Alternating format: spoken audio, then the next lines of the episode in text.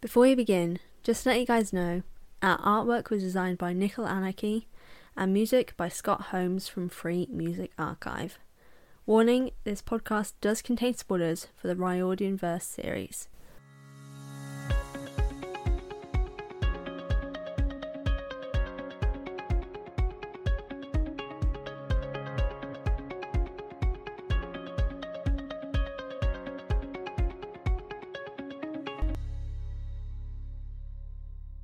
Everyone, and welcome back to the Best Damn Camp podcast, a Riordan verse read along podcast that sets out to read all the books by Rick Riordan in timeline order. I'm your host, Fran, and welcome back to the show. Before I start, though, I feel you may realise that there is something changed about my intro and the starting bit before before the music and that's the fact that I now know how to actually pronounce Uncle Rick's last name because dyslexia is evil. And for about how old am I? I'm I'm t- when hold on. I'll do maths one sec. 19, 18, 20, 21, 22, 23. Okay, for seven years I've been pronouncing Rick Riordan as Rick Riordan with an extra I. I don't know where that extra I came from or, or how I managed to give him an extra I. So I would like to thank the Tumblr Anon who incredibly politely, and I am eternally grateful for it, for pointing out the fact that I was spelling Rick's last name wrong and pronouncing it wrong, um, which I am very embarrassed about. And it's going to be, it's there in my last two episodes, you guys know. But I will be improving it, and hopefully, I won't slip back into old habits. But if I do, please let me know, but be kind because I'm I am incredibly sensitive and I will cry. But let's carry on. So yes, thank you to the person who let me know I was pronouncing Uncle Rick's last name wrong. Uh, true blasphemy on my part. Um, don't worry, I've atoned for my sins with. Uh, well, I haven't atoned for them yet. I will. I will atone for my sins. I, I've got a. Oh, okay. Let's move on because that's going to get super dark. Right. Okay. so today we are continuing our Riordan. See what I did? Riordan verse journey with the story of Luke Castellan, who goes on to play shall we say, a very important role in the Percy Jackson series. I don't know what happened to my voice there, but we're going to move on.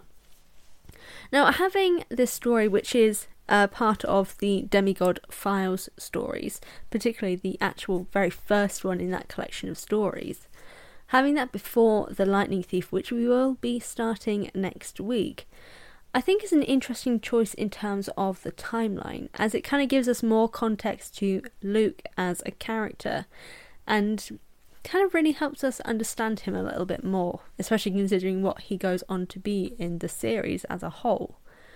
So, with that said, what I'm looking at today is character as well as narrative.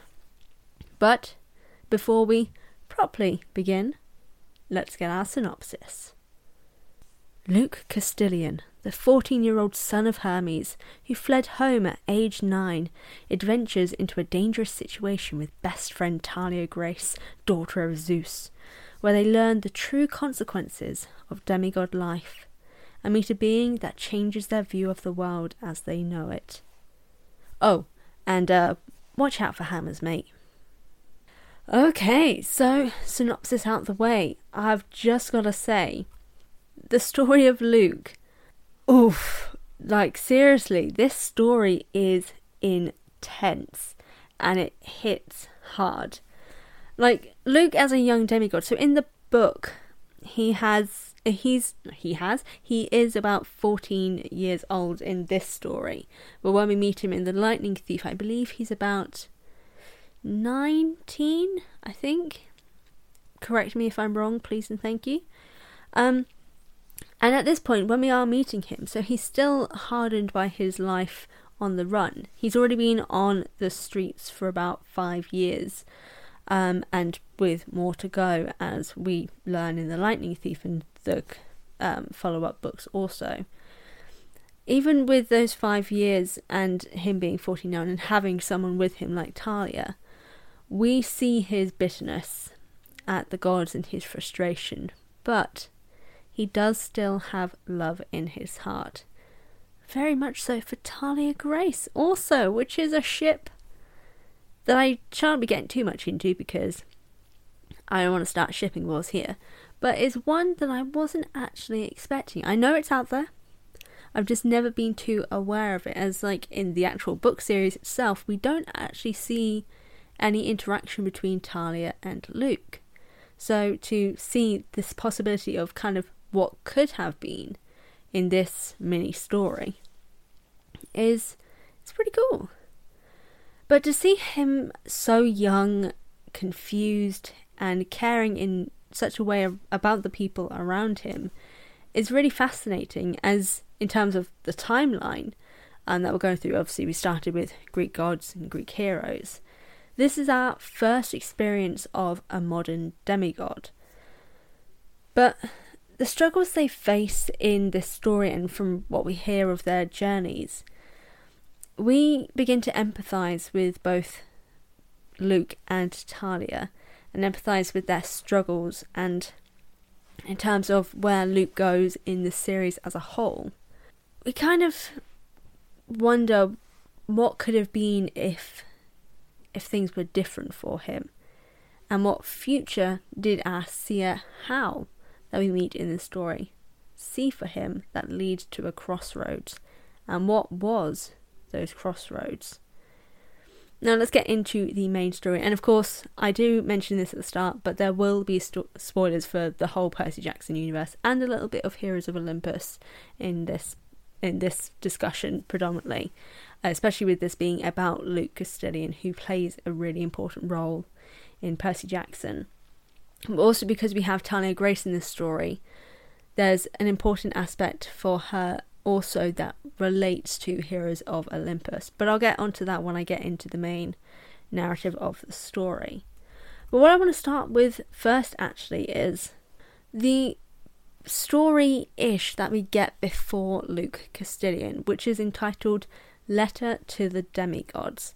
And this is from our senior scribe of Camp Half Blood, Uncle Rick himself, who has been asked by campers who are there now, and this is set after Heroes of Olympus, but obviously the story is before everything with Percy Jackson, etc.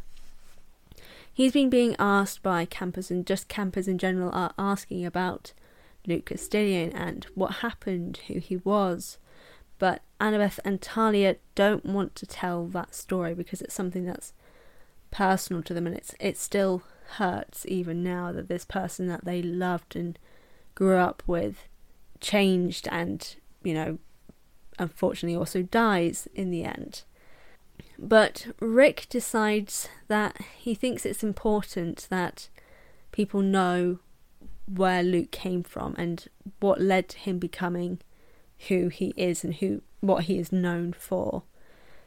And so we begin with Luke's story just because everyone wants to wishes to know about him, and it is time to share his story, as it's sort of almost a cautionary tale now, and we get an idea as to what went wrong for, as Rick calls him, such a promising demigod.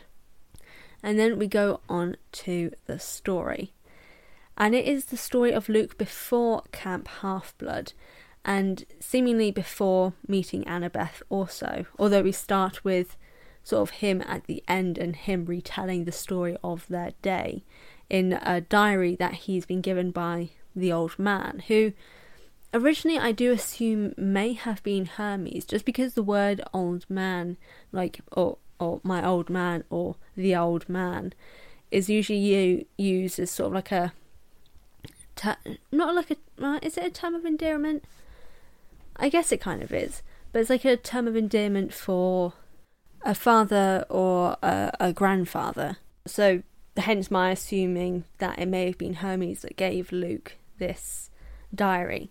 But as we find out later on, it, it wasn't Hermes, it was someone else. But I'll get onto that when we get to that point. Now, he begins to tell the story about him and Thalia's journey, um, definitely just before they met Annabeth, just because uh, Annabeth isn't with them. Um, we learn. Oh, oh my god! So I know, mentioned this in the synopsis, but I do need to bring this up. He ran away when he was nine years old. Like, I had no idea he was that young, like at all. I don't know why, because I feel like it was brought up in the books at some point, but for some reason I just kind of for- forgot, which makes sense because I feel like it's been a while since I've read them, but maybe it isn't mentioned. I'll, we'll see when I get into the book itself, but like, he was nine. Like, that's just so young. And Thalia, I think, was possibly around the same age, but they've been traveling together for a good period of time now, um, having met when um, they were battling a dragon. Um, you know, everyday demigod life. Now, where the story begins is with Zeus and Luke following this spiritual goat, spirit goat. I I don't really know what it is, but the goat is called um um oh okay uh, Amalthea Amalthea. We'll go with Amalthea, who is meant to be a messenger of Zeus, who's obviously Thalia's father. And they're following this goat because usually is it? Wait, no, it wasn't a goat, was it? It was like a ram or something. I don't know. My notes aren't as detailed as they should be, clearly. But they're following Amalthea because, as Thalia mentions to Luke, Amalthea was the person, the being, that led her to Luke, so she's good luck, which, you know, gets him all flustered and uh, kind of all blushy and all that sort of stuff. Which, by the way, more hints of a romance with Thalia, which interesting, interesting. Because um, his literal words were, he would do anything for her because of those eyes. And that is for a moment that happens later on, but like clearly he would do anything for her. Now, what is also interesting, so they're discussing following Amalthea and kind of avoiding trying to make eye contact with mortals and so on and so forth. Luke actually mentions that he used to have mortal friends. Whenever he would end up in certain areas for a period of time, he would become friends with a local and they would get on really well until he told them the truth that he was a son of Hermes and that monsters were coming and he was always in danger. And they'd always just assume that it was some kind of game he was playing and would be like, Man, I wish that I was a demigod or a son of Hermes or something like that, which it's kind of oh no, the fandom are the mortals. We're the people that Luke oh no, Oh, uh, yeah, we are 100% the mortals that Luke. Oh, imagine if the demigods are real and Luke actually met people who knew about the books. I don't know what I'm talking about now. This doesn't make any sense. Sorry, I'll, I'll move on. Um, yeah, so he gets upset that they don't understand and then he leaves. And he does it a few times until eventually he does decide to give up on mortals which kind of makes sense considering what we know about his opinion of mortals later in the books. Like he, he basically despises them, sees them as lesser than him. Hence why he then makes backbiters so he can kill both demigods, monsters, and mortals at the same time, which, you know, that's messed up. um, and then she continues to talk about various different things, she being Thalia, of course, and it even mentions the story of Kronos, which interesting that he knows the story. Um, and then we learn a little bit more about Luke as a whole, and we just see his complete and utter resentment and bitterness towards Hermes, which isn't as strong as we know it in the Percy Jackson series, but it's like a blooming hatred. Which, you know, fair enough considering he's been on the run for five years by being a demigod. Currently, we don't know anything about his mother. We don't even know her name at this point, which is kind of sad that we don't really know anything about her other than Luke blames Hermes for what happened to his mother. Um, not that we know what happened to her yet, um, in this current story at least. Um, but what is interesting is that when Amalthea direct Thalia and Luke to a house nearby for them to check out. we learned that actually, and this is something that I thought was really, really interesting because it has not been explored in the Percy Jackson series as a whole. Children of Hermes can occasionally have abilities. And in Luke's case, it's the ability to sense locking mechanisms and like booby traps and stuff like that, and like unlock locks by placing his hand and focusing on it to unlock like a door lock, which is what they do on this creepy sort of house in Richmond because kids are stupid. No, I'm joking. oh god, I just realised that a lot of people listening are going to be kids. I'm really sorry, guys. I don't. That was mean. That was mean. I'll, I won't do that again. Now, so they get inside this house, and instantly the door closes and locks, and Luke's powers no longer work. The drapes are evil-eating human being thieves. They basically turn to you touch them, they turn to sludge, they pull you in, and they try to eat you, which um slightly terrifying because now I'm a little bit nervous about curtains because who knows if monsters are actually real, my curtains could be evil. And considering they actually would have a lot of things to hate about me, I've broken them quite a few times because I'm I'm a clumsy bugger.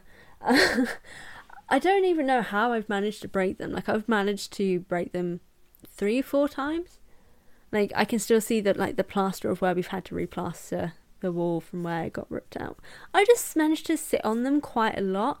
Um, I haven't recently, just because we made the smart decision of getting me shorter curtains, um, because I was an idiot and continued to keep sitting on them. Uh, I think I have pulled the short ones down by accident just because I like and just grabbed onto it automatically. So not technically my fault. I'm getting a bit off topic here. Okay, let's focus back. Let's let's focus back. Focused. Okay, so they are in the house. The drapes are evil. And then they see two ghastly, glubby red eyes. And as everyone knows, red equals evil. So, well, or, or green in terms of Disney. That doesn't really matter in this case. Or Disney High. Stop, Fran. Oh my god. Okay. Glowing red eyes. Hear a creepy voice, but hear someone yelling, come find me and like giving them directions to where to go to escape these creatures that are chasing them. And then they stumble into this room, the door behind them locks, and they hear some scraping.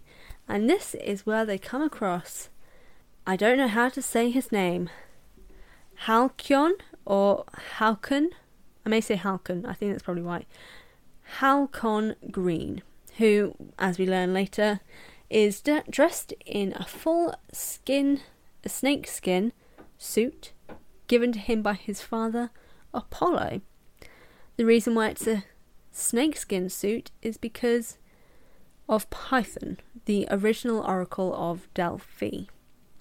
And Halcon, or Hal as he likes to be called, does does have the power of prophecy, but he used it incorrectly. He gave someone knowledge to save their life, which he was punished for because mortals should not be able to decide when they're going to die because they know the answer to it. Telling the future always have always has consequences. And this was not a story to tell. This was like the worst demigod for Luke, Luke to me, like ever, because hearing the story of him being punished by his father, Apollo, for saving someone's life just inflames Luke's anger and disgust at the gods, which totally fair because they went a little bit far because this Hal guy has been locked up in this house, particularly his childhood home, for decades and decades. Like he has no idea how long he's been in there now. It's been so long. He's grown old. He is trapped by these creatures called the Leucrota. I'm going to call them Leucrota who are really creepy, horrific monsters that they like mimic the voices of their victims, sort of like Cyclopses, which is a bit of foreshadowing from what we learn in Sea of Monsters.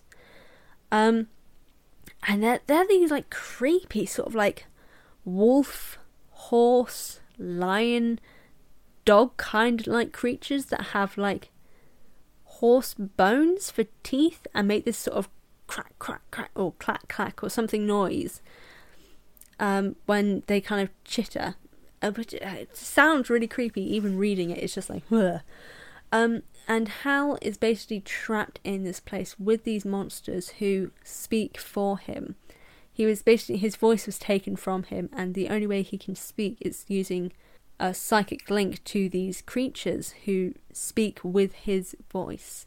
And it's just horrifying, and like you feel so bad for this guy. All he wanted to do was save this girl who was gonna die in an accident, so he told her how to stop that from happening, and he was punished for it. Like, it's awful. But what's even worse is that the only way for Hal to kind of get any sense of like life in a way is he has to basically agree and kind of cooperate with the Leucrota. Otherwise, he'll he'll starve without ever actually dying. So he's allowed demigod companions that are able to kind of, that, that actually fall into the trap.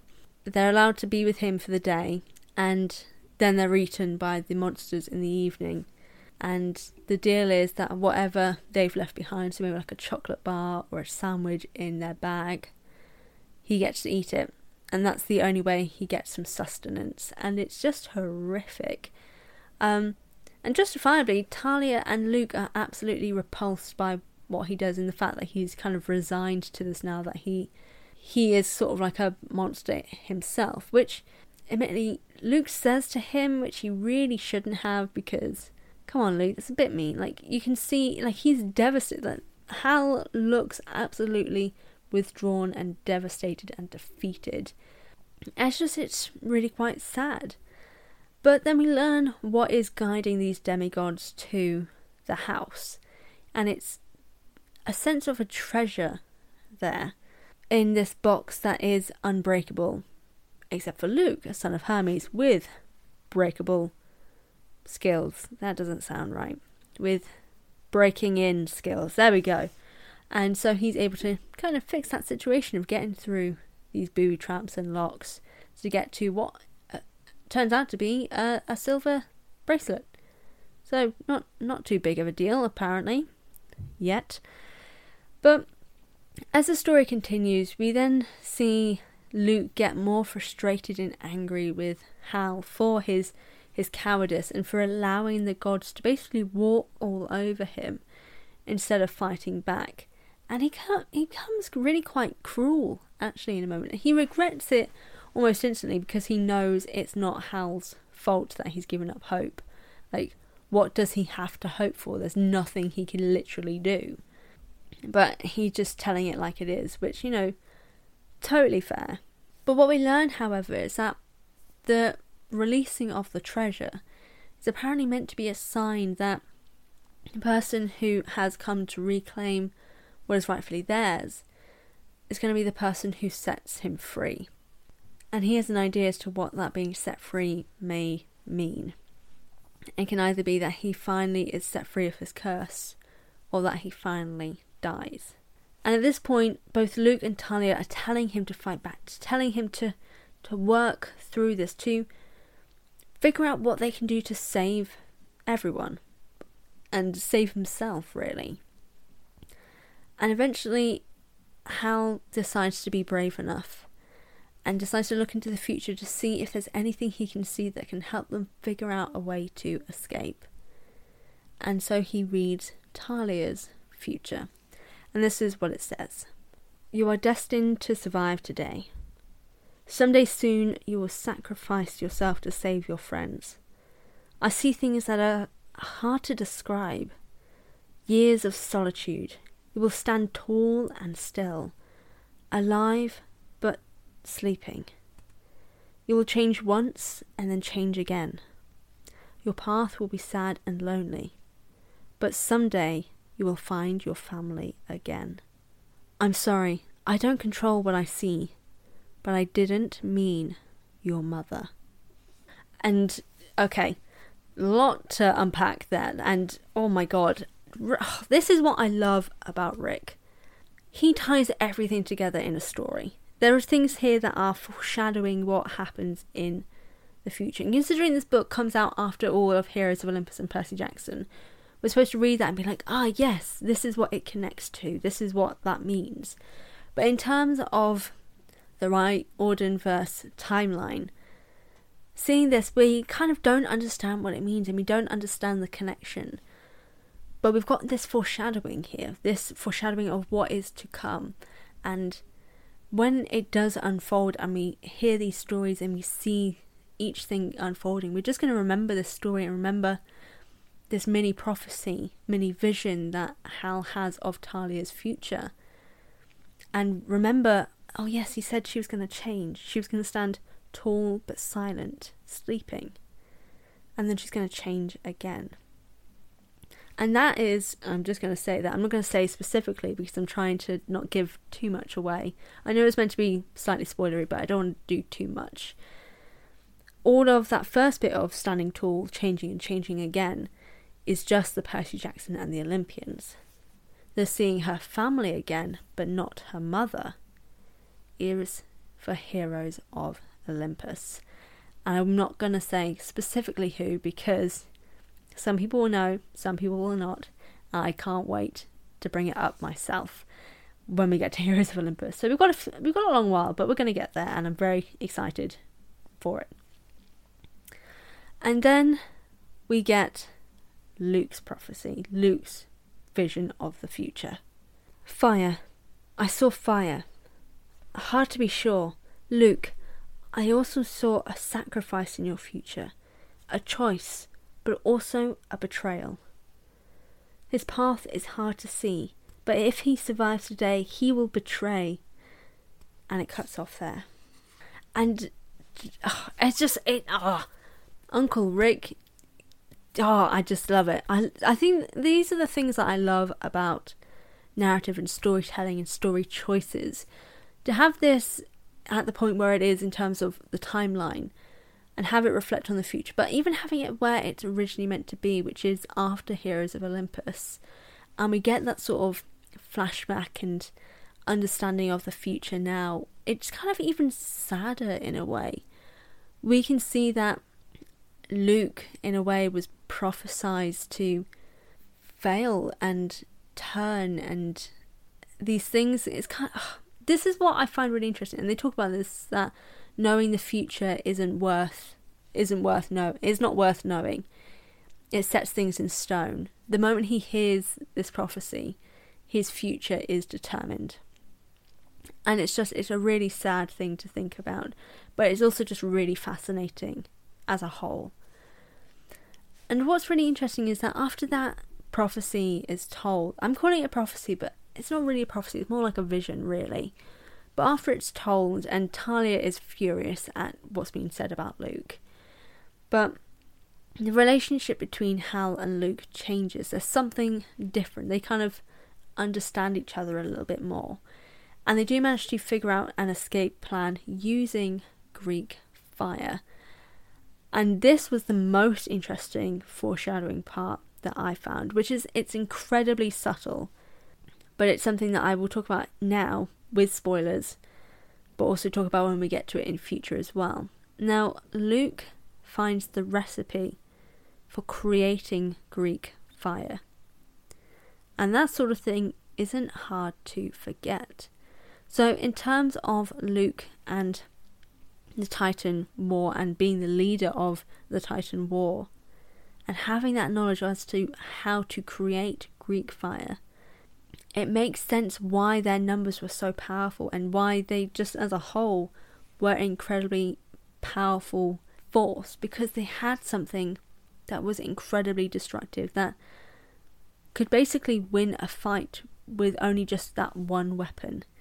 And that is the uncontrollable force of Greek fire which in this case helped them defeat the I've forgotten the the creatures names already the the Leucrota. It helps them defeat the Leucrota, but in a way that is devastating to both the house and to Hal.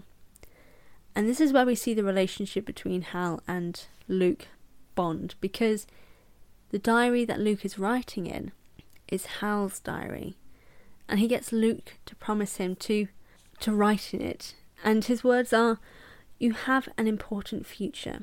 your choices will change the world. You can learn from my mistakes, continue the diary. It might help with your decisions. And he finishes, in a sense, with Apollo was right. Sometimes the future really is better left a mystery. And I just love that. That that's basically the phrase I was trying to use earlier, but I forgot it because my brain is a sieve. Um, but this relationship and this understanding of hopefully learning from Hal's mistakes, Luke will be able to pursue a better future. Like Hal is basically trying to help Luke make the right decision.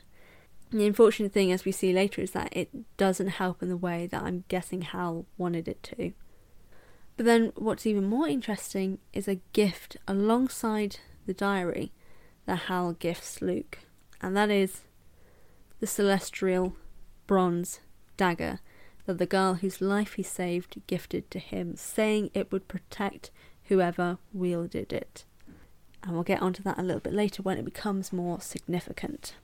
Now, the sad part here is that Thalia and Luke are able to escape with the use of Greek fire, with their intelligence, using Greek fire and its destructiveness to their advantage.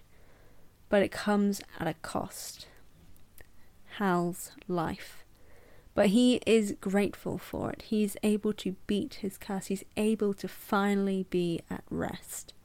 And hopefully they can see that in a way. We don't really kind of have that explored that much in terms of how Thalia and Luke feel about Hal sacrificing himself. But I'm hoping they feel better about it as a whole. But as they escape and come across an alleyway and get as far away from Hal's house as possible, they come across a seven year old hammer wielding blonde bombshell Annabeth, who basically nearly cracks in Luke's skull while wielding this incredible hammer. Uh, like for a seven-year-old, firstly, how can she lift a hammer? That's my big question here, because like I had no upper body skill as a child. Like hammers are heavy. She's seven. Like, damn. But also the fact that she tried to take off Luke's head with a hammer, I think is probably the greatest entrance for a character ever. And then him and Thalia see the horror and fear with Annabeth, who's clearly experienced some true horror things at such a young age. Now, we don't actually know how old Annabeth was when she ran away from home. I don't think we ever find out, but it appears that she's been on the run from home for a while now. And she's seven at this current point, so maybe it's possible that she ran away at six, which is horrifying to think about that a six year old child out on her own, chased and tortured by monsters, finally finds solace with these other two demigod kids, Thalia and Luke, who take her in and promise to protect her, promise to be her family. And she accepts it. She melts into them because this is the first time she's had peace in a long time. And they take her back to their camp, and then the story begins to come to an end, with Luke on first watch at the camp while Thalia and Annabeth rest. Oh, wait, hold on. I've skipped ahead. oh my god. I was getting too excited to kind of come to, to the end to talk about it overall. What Luke does is he begins to bond with Annabeth the moment they meet. And what he does is offer Annabeth the dagger that Hal gave him, basically saying, I can tell that you're a wise person, and only the swiftest and wisest can control and use a knife because I don't remember his words, but basically it's like she she's a wise badass. You know, she she's going to be able to use a knife. Knives are the best weapon for someone who's swift and stealthy, and he thinks that's going to be for Annabeth. And she's like honored to be able to have this and be gifted this. And yeah, it's just that that's all that I missed, which was an important bit because I mentioned it earlier, but I completely forgot to mention it this time around because I'm a big dum dum. Um, But as we get to the end bit where Luke is on guard and he's writing in his diary, he's writing this story and he's reading through all Hal's past. And understanding what needs to happen here. And these are his words I promise, Hal, I will learn from your mistakes. If the gods ever treat me that badly, I will fight back. Now, that technically isn't the last bit because he's thinking about that whilst being with Annabeth, but that idea carries on and as he's writing in that diary. He's going to make a difference. He's going to change. He's not going to let himself be walked over by the gods. And considering what he turns into in Percy Jackson and who he becomes and how he changes, it's no wonder that that was the thing that he took away from Hal's the, the experience of being with Hal and the experience of seeing Annabeth so young and so scared that his image of the gods is tainted forever. And he knows that he's just going to have to survive day to day until they can find safety. But he's going to so he can protect Thalia and Annabeth. And it's just it's just such a poignant moment and a poignant part of his story and it just it fills in so many other blanks about him. And I'm really looking forward to getting onto the main bits of the story to see how his narrative here and how he as a character changes over these next few years from what does happen with him and Thalia, what happens with him and Annabeth, and even understanding a little bit more about Annabeth in this case as well, as she is one of the big characters in the original story. But seeing Luke in this light, and again, obviously, spoilers, Luke is the villain in our story. But seeing where he started, seeing what led to him becoming this person, and seeing that narrative, and understanding him as a character, seeing him outside of the villain scope, and seeing what led to him being that person and becoming that person, I think is incredibly important. And so well done in the Diary of Luke Castellan because we're seeing this different side of him. Firstly, we're actually seeing something from his perspective. Before, in Percy Jackson, we're just seeing him from Percy's perspective, and Percy is completely biased against Luke. And as we saw with Greek heroes and Greek gods, Percy has a bias and it can really change your perspective. But that's the case with most people. Like, I will have a different interpretation of a person or a work or a film than someone else because they have a different opinion of it in general. They have a different experience with it. Like for me, like Korrasami in Legend of Korra, I absolutely adored it. To this day, it makes me cry whenever I watch that episode. I remember the first time seeing it. But for other people, it's not their sort of thing. They didn't see anything with it because they didn't interpret it in that way. It's the same with Luke and our opinion of him. But this story, I just well done, Uncle Rick. This story kind of pinpoints the initial moment, like the first. What's the word I want to use here? The first mark on moments of Luke's list of this is too much.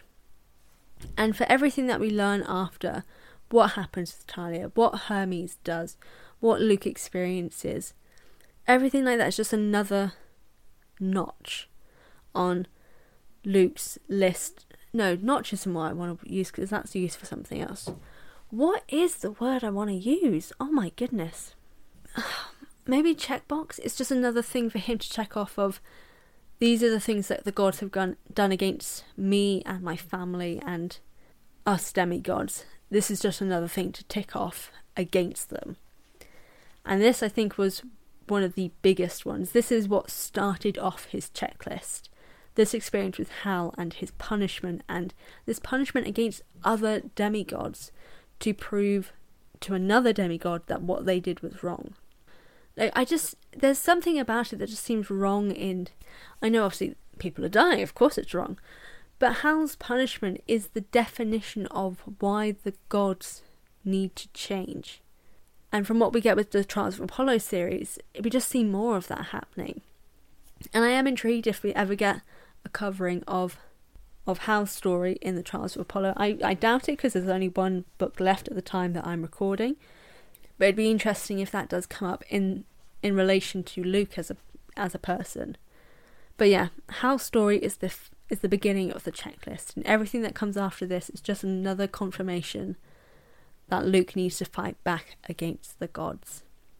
And like he says, he promises to protect his family no matter what. And that's how it ends. And it's just, oh, it's just so well done. The character that we get from these people, like, Thalia as a character in this is really, really interesting. Like, she's so different than from what we know of her in the Percy Jackson and Heroes of Olympus series. She's so much more light-hearted in a way. Like, she's still pretty chill in the Percy Jackson series, but in this, she's so much more optimistic. And I think that's what's really quite sad is that we actually see this as the first time as well of her having her own checklist of things to no longer be optimistic about. And this is her optimism for a future as a demigod. And then, obviously, in Annabeth's case, we see the beginning of how her life really started.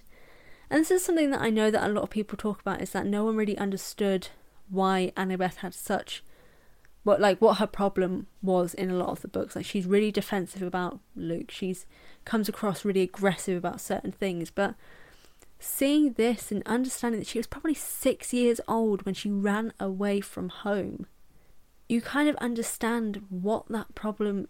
Uh, not even that she has a, she doesn't have a problem. I may change my mind when we go further into this, but at current, this just shows that she is a traumatized child.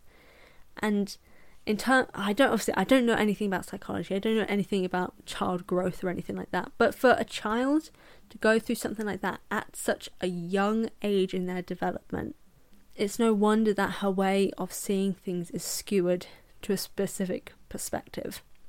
But i will not go further into the science stuff because firstly i failed science. Secondly i don't know what i'm talking about um, Uh, there is no thirdly. I wanted to do a thirdly, but there is no thirdly because I don't know what I'm talking about. So let's just move on as a whole to the summary of today's episode of The Diary of Luke Castellan. And that is just the amount of foreshadowing and narrative, t- uh, kind of the beginning of a narrative for our villain and one of our side characters and one of our main characters as well is truly fascinating. We get the prophecy for Thalia, we see Luke's future, and we see Annabeth's connection to them both, which explains her her character in later books. And we see from Luke's perspective the wrath of the gods and begin to understand where his resentment comes from, where this anger comes from, and the empathy that most probably didn't have originally with Luke as a character in a sense begins here, which is possibly going to change our perspective of who he is as a character in the later books. But we'll see when we get to those chapters. Now, okay. this is something that I'm it's new to introduce to the show, but I was meant to be doing it from the start but I forgot that I was meant to be doing it from the start. So this is the first official part of an ending to an episode, which I will hopefully be continuing on from here on out if I remember. I'm sure I possibly maybe will. But this is a sort of segmenty thing for you guys to get involved, and it is called the question of the episode. Now, each of these questions are going to be related to the particular topic of that of the episode, of the chapters that we looked at, or the characters that we looked at in particular, and the main theme of that episode.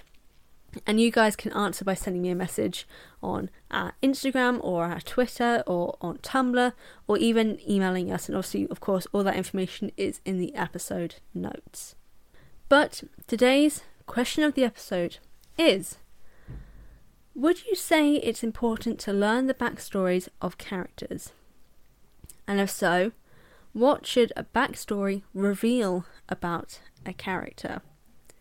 Now, the examples you can use are from Percy Jackson, they could be from another book series that you enjoy, or even maybe something you're writing yourself. Whatever the case, Tell me about pack stories and what you feel is important about them, and anything you guys send me if you wish me to do so, I will read them out at the end of next week's episode. Like for example, for me, I think it's it would be interesting to have the backstories of every character in a sense. Well, not every character, but characters that have a significance to the story, like Sally Jackson, for example. I would love to get an idea of who she was before Poseidon, or maybe even in her relationship with Poseidon, or maybe just after her relationship with him, just to kind of get an idea of who she was before all of this happened. Just I think it'd be really interesting just to see a different side to Sally. But that's just my side. I just I I would enjoy to hear yours. Now, before I sign off, I need to give a few shout outs to some brilliant supporters of this podcast who I am truly thankful and appreciative of because you guys have been great.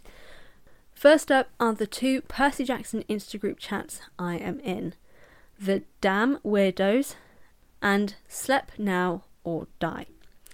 These guys have been big supporters and cheerleaders for this podcast, and I am eternally grateful for them. And last but definitely not least, Chariton of Aphrodisias, I'm sorry if I've said that wrong, on Tumblr, who actually reviewed my first episode, Percy Jackson and the Greek Gods, on that Tumblr blog, and aim to continue to review my series. Um, honestly, I was so utterly touched by them doing that, and kind of just honored that they would want to do something like that. And their analysis and study was just fantastic. And I'll link um, to their review and any others that have, have come out since do- since my recording of this um, in the episode notes also. Um, but yeah, so just to Chariton, thank you so much. To sign off now, I'm sure you guys are grateful for it. I want to thank you all for joining me today for the story of Luke Castellan. Be sure to join me next Wednesday as we begin, finally, I'm sure for you guys, with our main dude, Percy, in Percy Jackson and the Lightning Thief. Now, to plug where you can find our podcast, because I have also forgotten to do that in the past, we are available on Spotify, Apple Podcasts, where you can leave a rating and a review please and thank you, uh, Stitcher, Deezer, and Audio Boom. In the meantime, however, between episodes, you can find the Best Damn Camp on various social media at Best Damn Camp Pod on Instagram and Twitter, and on Tumblr at the bestdamncamp.tumblr.com. If you want to email me with your own thoughts, or you want to chat or anything like that, or you want to get involved in the question of the episode, you can email the at hotmail.com and if you want me to, I will read it out at the end of the show. Again, thank you guys for tuning in. As always, I've been Fran, your very own hunter, and I will see slash speak to you guys next time. Bye.